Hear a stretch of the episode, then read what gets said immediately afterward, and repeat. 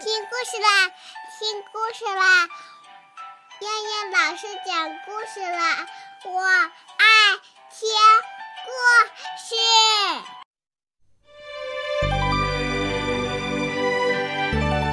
嗨，小朋友们，晚上好！我是东方爱婴蓉城中心的燕燕老师，又到了听燕燕老师讲故事的时候啦。今天。我们要听的故事名字叫做《马大哈熊爸爸熊孩子的火眼金睛》。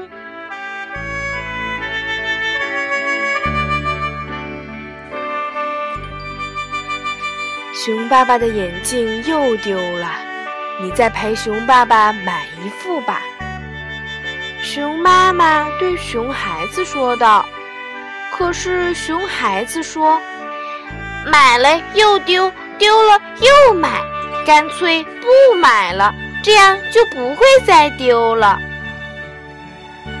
熊爸爸吹着口哨说道：“旧的不去，新的不来，去去去，来来来，你没听人家说过吗？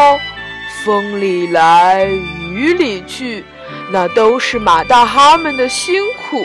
嘿嘿，我们去商店吧。”熊妈妈说：“孩子，把钱装好哦，别像你爸爸丢三落四的。”好呀，熊孩子最喜欢保管钱了，因为这些钱有小费，有保管费。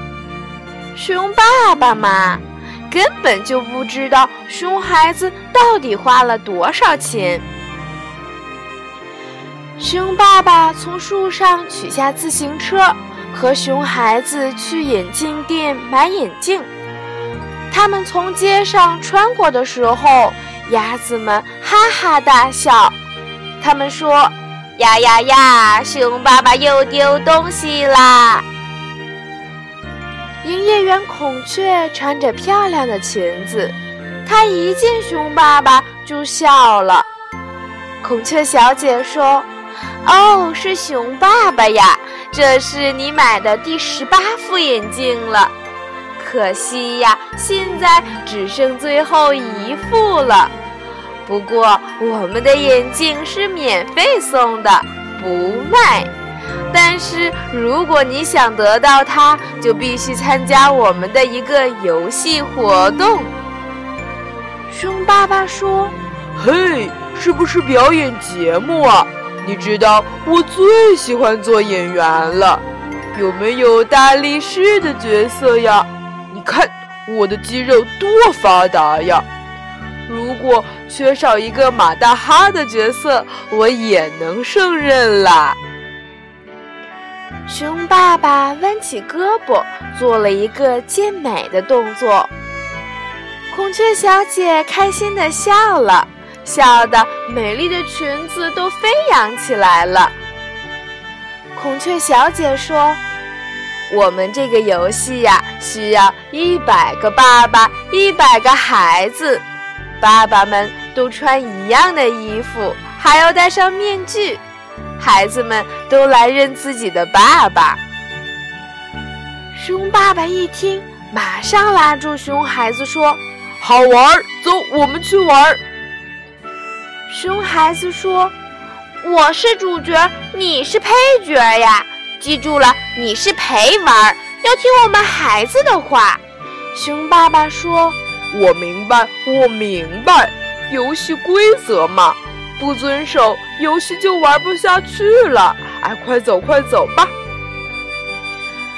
孔雀小姐说了好几遍活动的地点，可是熊爸爸就是记不住。反正这一次是熊孩子骑着自行车带着熊爸爸，他也不用费脑子记。向左，向右，向左，向左，再向右，向右，最后向左就到了。就这么简单的行动路线，可是熊爸爸死活都记不住，他还准备掏出本子来记呢。最后被熊孩子拉走了。熊孩子骑着自行车，三拐两拐就到了游戏活动的地点。熊爸爸一路上都在表扬熊孩子聪明呀，脑子好使啊，把熊孩子表扬的脑袋晕乎乎的，熊孩子差点撞到了树上。熊爸爸说：“如果有孩子和爸爸们的角色调换游戏，熊爸爸一定让熊孩子当熊爸爸，他呢就做熊孩子。”在森林的一块空地上，那块空地可真大呀！听说以前是一个运动场，有一百个爸爸，一百个孩子站在两边，空地的两边还用白石灰画好了线。大象说了一声“开始”，孩子们风一样的跑过去，开始认爸爸。熊孩子跑得最快。他跑到最后一排，一下子就认出了熊爸爸。熊爸爸摘掉面具，惊奇地说：“哇，你是火眼金睛啊！怎么认出我来的？”